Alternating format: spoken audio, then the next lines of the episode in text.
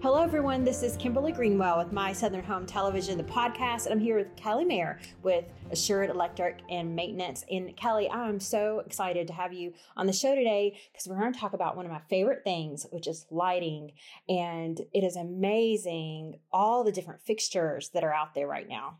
Yeah, the possibilities are endless. Uh, fixtures are as creative as you could imagine. Um, you can buy them from just about anywhere but the the shapes and styles that I install will just blow you away sometimes. It's just hard to imagine what's out there. Well, I want to brag on you for a little bit because you helped me with all the lighting in my home and what a difference recessed lighting made in my kitchen. It's night and day.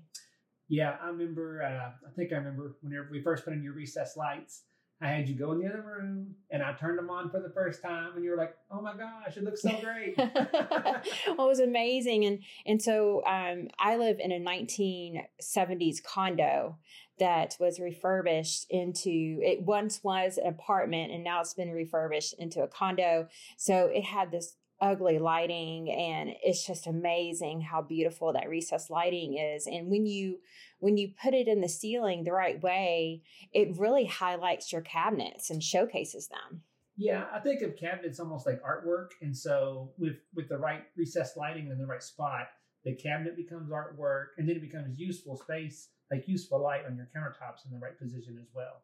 So I try to keep them a little bit close to the cabinets, but not too close. Well, you know, statement lighting is such a big deal. I know I have a lot of it in in my house and when you think of the word statement lighting you normally think of big chandeliers which i have those too um, you know but that recessed lighting makes a statement too and you know they're not they're not your mama's recess lighting. No, you know as people say it's just changed so much and it's much easier for you to put in and they're not as bulky and you don't have to create the holes that you used to. Yeah exactly. So the new stuff is so much easier to work with. I really enjoy it. Um, i like the majority of the new recess lights have a color selection. So like a lighter orangey color would be like a 2700 color temperature um, up to 3000 the less orange a little more closer to white. 4000 is almost a perfect white light um, but a 5000 color temperature is almost a little bit of a blue tint um, also known as daylight. So it goes like cool light natural light and then daylight. Um, but i like the fact that most of your recessed lighting now you can either pick the color you want and it comes that color or you can select it um, depending on the fixture type, you can select it, and and everybody has their own preferences. For me, I think different rooms require different color of lights.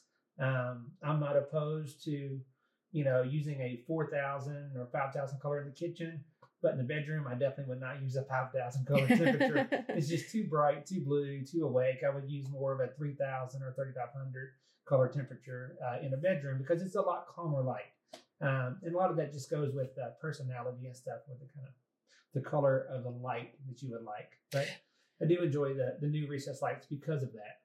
Well, you know, I say on the show, Kelly, that who you choose is important. And this conversation that we just had is just a great example of that because there's so much that goes with it, Kelly. I mean, even the Kelvins and knowing all those numbers and knowing what the difference is. I mean, I, I have a television show about homes. And until I bought lighting myself, I didn't know any of that. Yeah, a lot of homeowners are uninformed.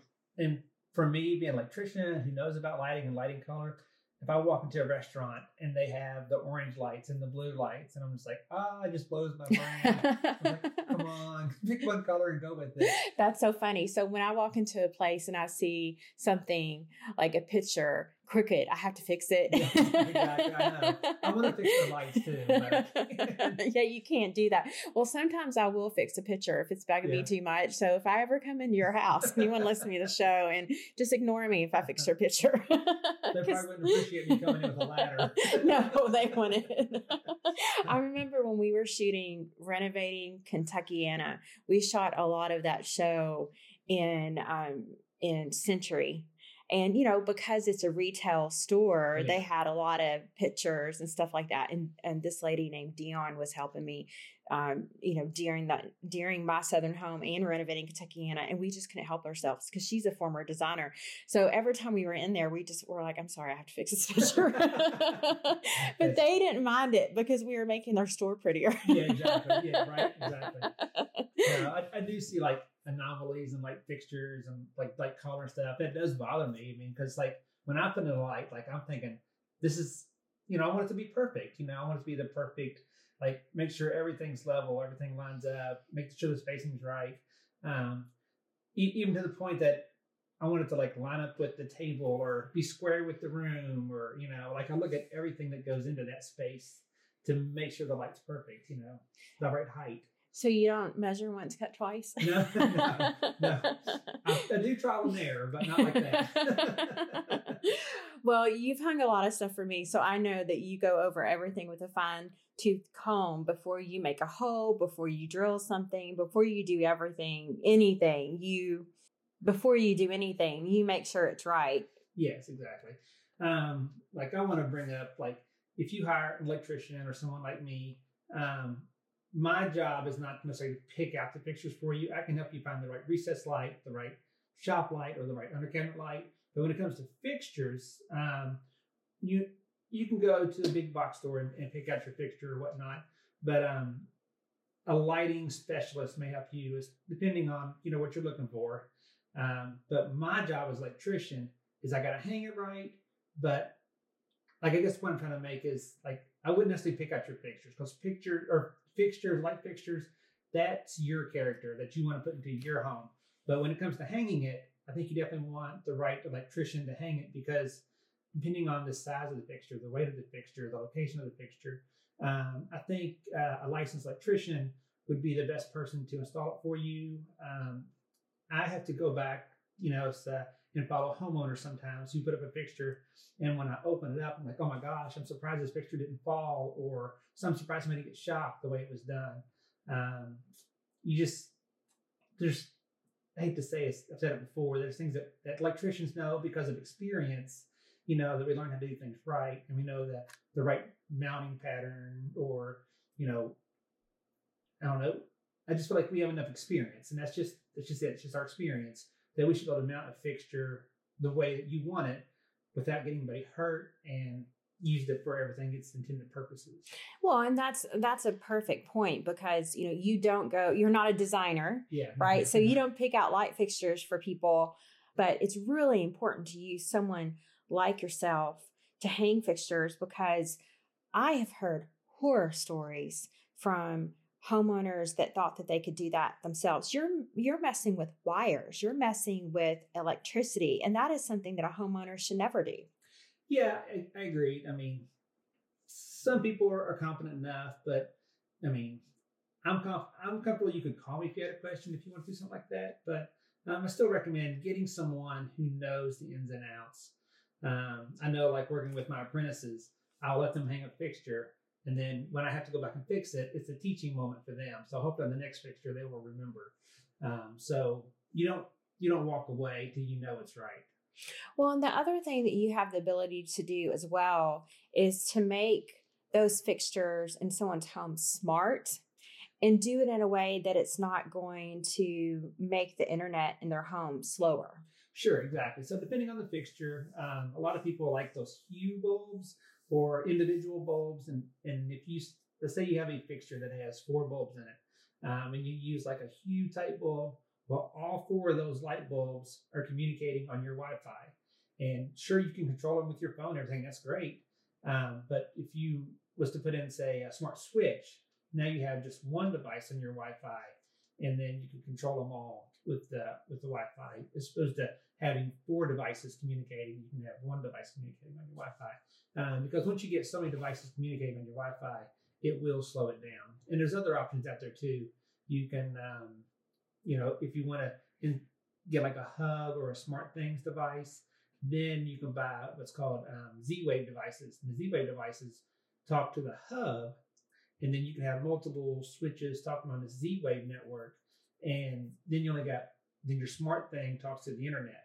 So the switch talks to the SmartThings, and the SmartThings or hub talks to the internet. And then you'll have you can put pretty much unlimited switches on there, but you have one device on your internet.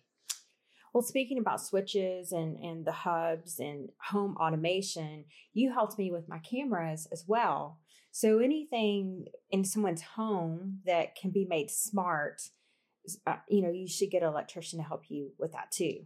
Yeah, I think so. Um, I think most of us electricians, um, because we do things like cameras and lights and you know install appliances and whatnot, um, even you know thermostats or garage door openers, you can make all those things smart and then some. But um, you sometimes like especially light switches um, I don't recommend homeowners putting in the smart light switches because sometimes they take an extra wire that you may not have. And so I think a professional electrician's opinion uh, would be useful when replacing light switches that are smart.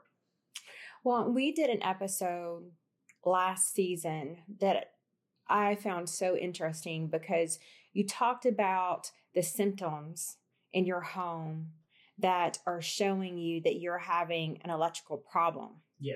And so, what are some of those symptoms that um, that homeowners should look for that's telling them they have a problem with the electricity?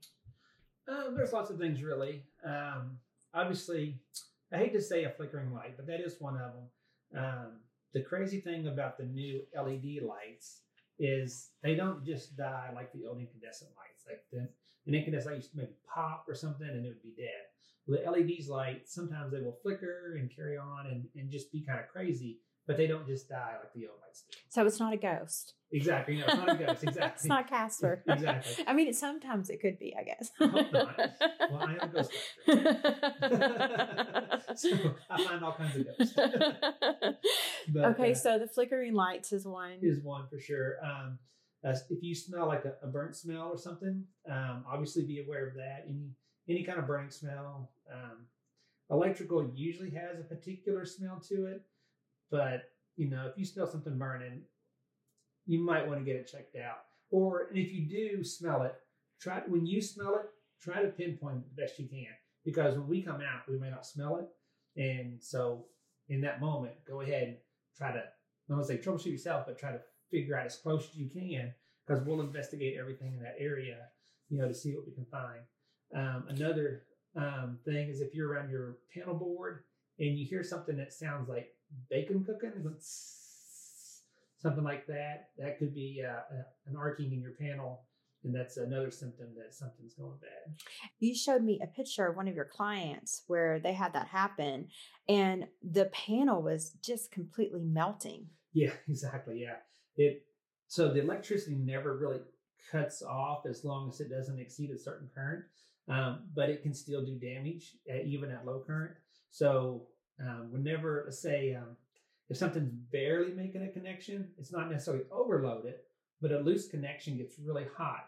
And when I say really hot, I mean hundreds of degrees hot, maybe even thousands of degrees hot, um, because that arc is several thousand degrees. Every time it arcs, that's several thousand degrees. Now, it's a fraction of an inch, you know, arc, but um, if it keeps on doing that, it'll heat up the whole area and that heat will expand and keep on heating up, and they'll start melting down breakers and whatnot.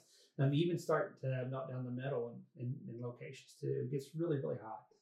Well, so speaking of that, I remember I had some people um, replace some of my drywall in my house, and they didn't put my electrical outlets in correctly. And you came and looked at it, and you were really freaked out because because of the way they installed it, that was a huge safety hazard and could have burned down my house. Yeah, exactly. I remember that. The uh, the wires in the back of your outlet were they were stabbed in, which is generally okay.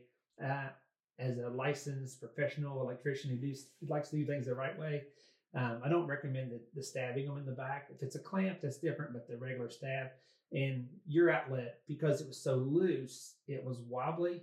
And um, I think it made like a loose connection in your outlet. And I think you were on the beginning edges of like your outlet starting to burn up, but I think we caught it before it became a problem. So what I did is I um, got we call it a, oh, I forget the name of the device. It's a C clamp that goes around the outlet and it gives your outlet something to push up against whenever there's not enough drywall for the outlet to be mounted to. And it resecures it. So now your outlet's good and sturdy um, and it won't move when you're plugging things in, plugging things out. and you also got to remember, like every building has like a vibration to it that's constantly going. You may not feel it, but there's a certain what they call it, um, residency vibration that's constantly going on, and that affects it too. So like things are always moving; they don't look like they're moving. So, what are some of the things that you've seen as far as do's and don'ts that you want to warn homeowners about when it comes to electricity and things you've seen people do in their home? So lots of things. you don't have enough time, right? Know, right? Exactly. um, one thing I saw recently is um, homeowner put a, a, ceiling fan up without um, a junction box behind it. I think the junction boxes are really important. Um, what, first of all, a secure junction box gives you a secure place to mount your light fixture. Second of all, what happens is if something happens to those joints inside that junction box, your junction box is generally going to contain whatever arcing or heat or whatever is going on. Um, if you choose to make a splice outside of a junction box, say up against a board or up against insulation, and that joint decides to start arcing and getting hot, there's no barrier between, say, your insulation, and the drywall, the lumber, you know, and so it can lead to a fire, say, faster than one that's in a junction box. And that's really scary because it's in the ceiling, so it'll go mm-hmm. through your it'll mm-hmm. go through all that wood. And you'll never know it until it's on fire. Oh gosh, that yeah. makes my stomach hurt. And just to think about it, right? Yeah.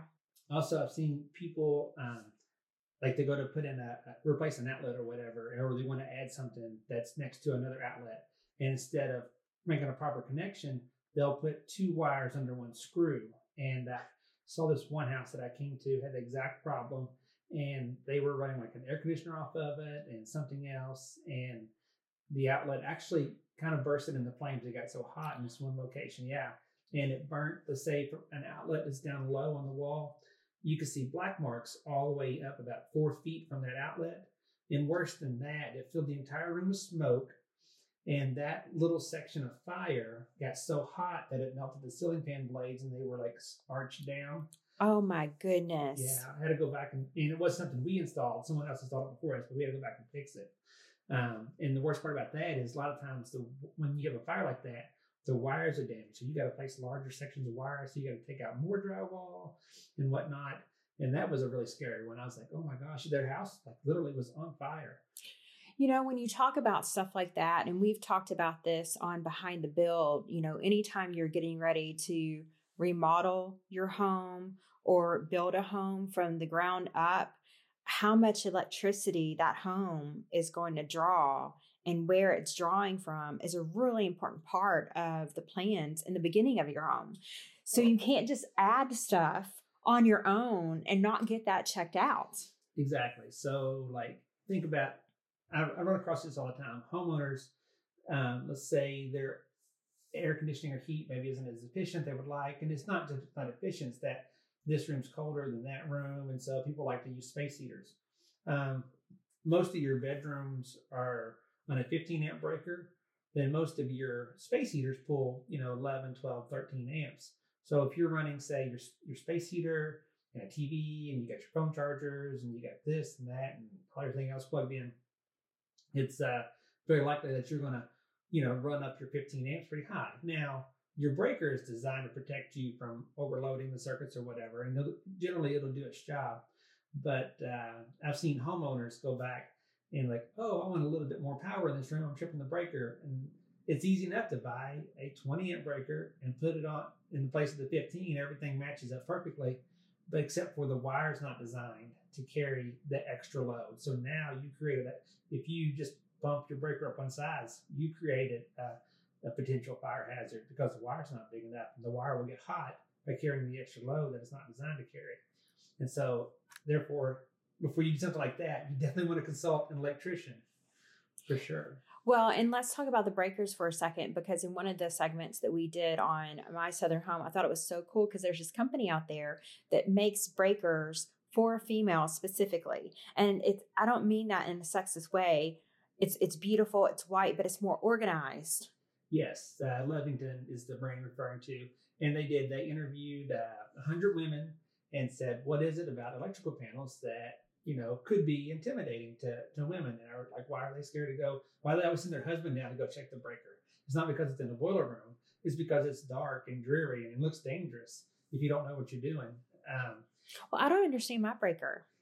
Yeah, exactly, and it's hard to understand. Yeah, which this one goes to what? You know, when it wasn't well marked out. Marked out, yeah. And let me say, let me say this: mine wasn't very well marked out. I still don't know where everything is, and I lived here for over twenty years. But I yeah. call you. That's right. Before that, I called my uncle. So. Yeah, exactly. but no, um, it, like now I have to even before I get like an inspection, I have to have the panel completely labeled. They won't let you pass inspection unless your panel's labeled. So um, we'll get your panel labeled. We'll figure out where everything goes to. but uh, but yeah, you just so the new panels, it was the numbers were easy to read.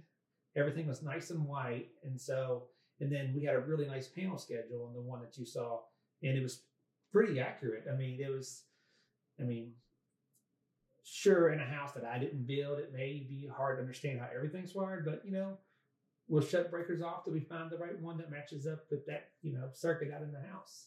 It just takes a while. I've spent three, four hours labeling panels before I was so impressed with that panel. I really was. And I thought how genius that a company would actually make something that was easy to understand. Yeah, exactly. I mean, not in a mean way, but I was just, wow, this and and it's beautiful. Yeah, exactly. Right? Because mm-hmm. panels, you don't think of beauty when you think of electrical panels. They're yeah. ugly, they're black, they're red. Yeah. You know, they're an eyesore. Lots of times you you put a painting over it, right? Yeah. Or you try to hide it in some way. And this one's gorgeous. It it kind of looked like a like a speaker in a way. Exactly. I was gonna say that's one thing about the white panels is um, a lot of times people will they said put a picture of it or they'll put like a cabinet door over it or something um, and that's generally okay and everything. But this one here is so nice. You, you don't have to. It's not such an eyesore that the gray ones are, the the black ones are, you know, and whatnot. So these you don't want to cover it up because it actually looks kind of nice and clean.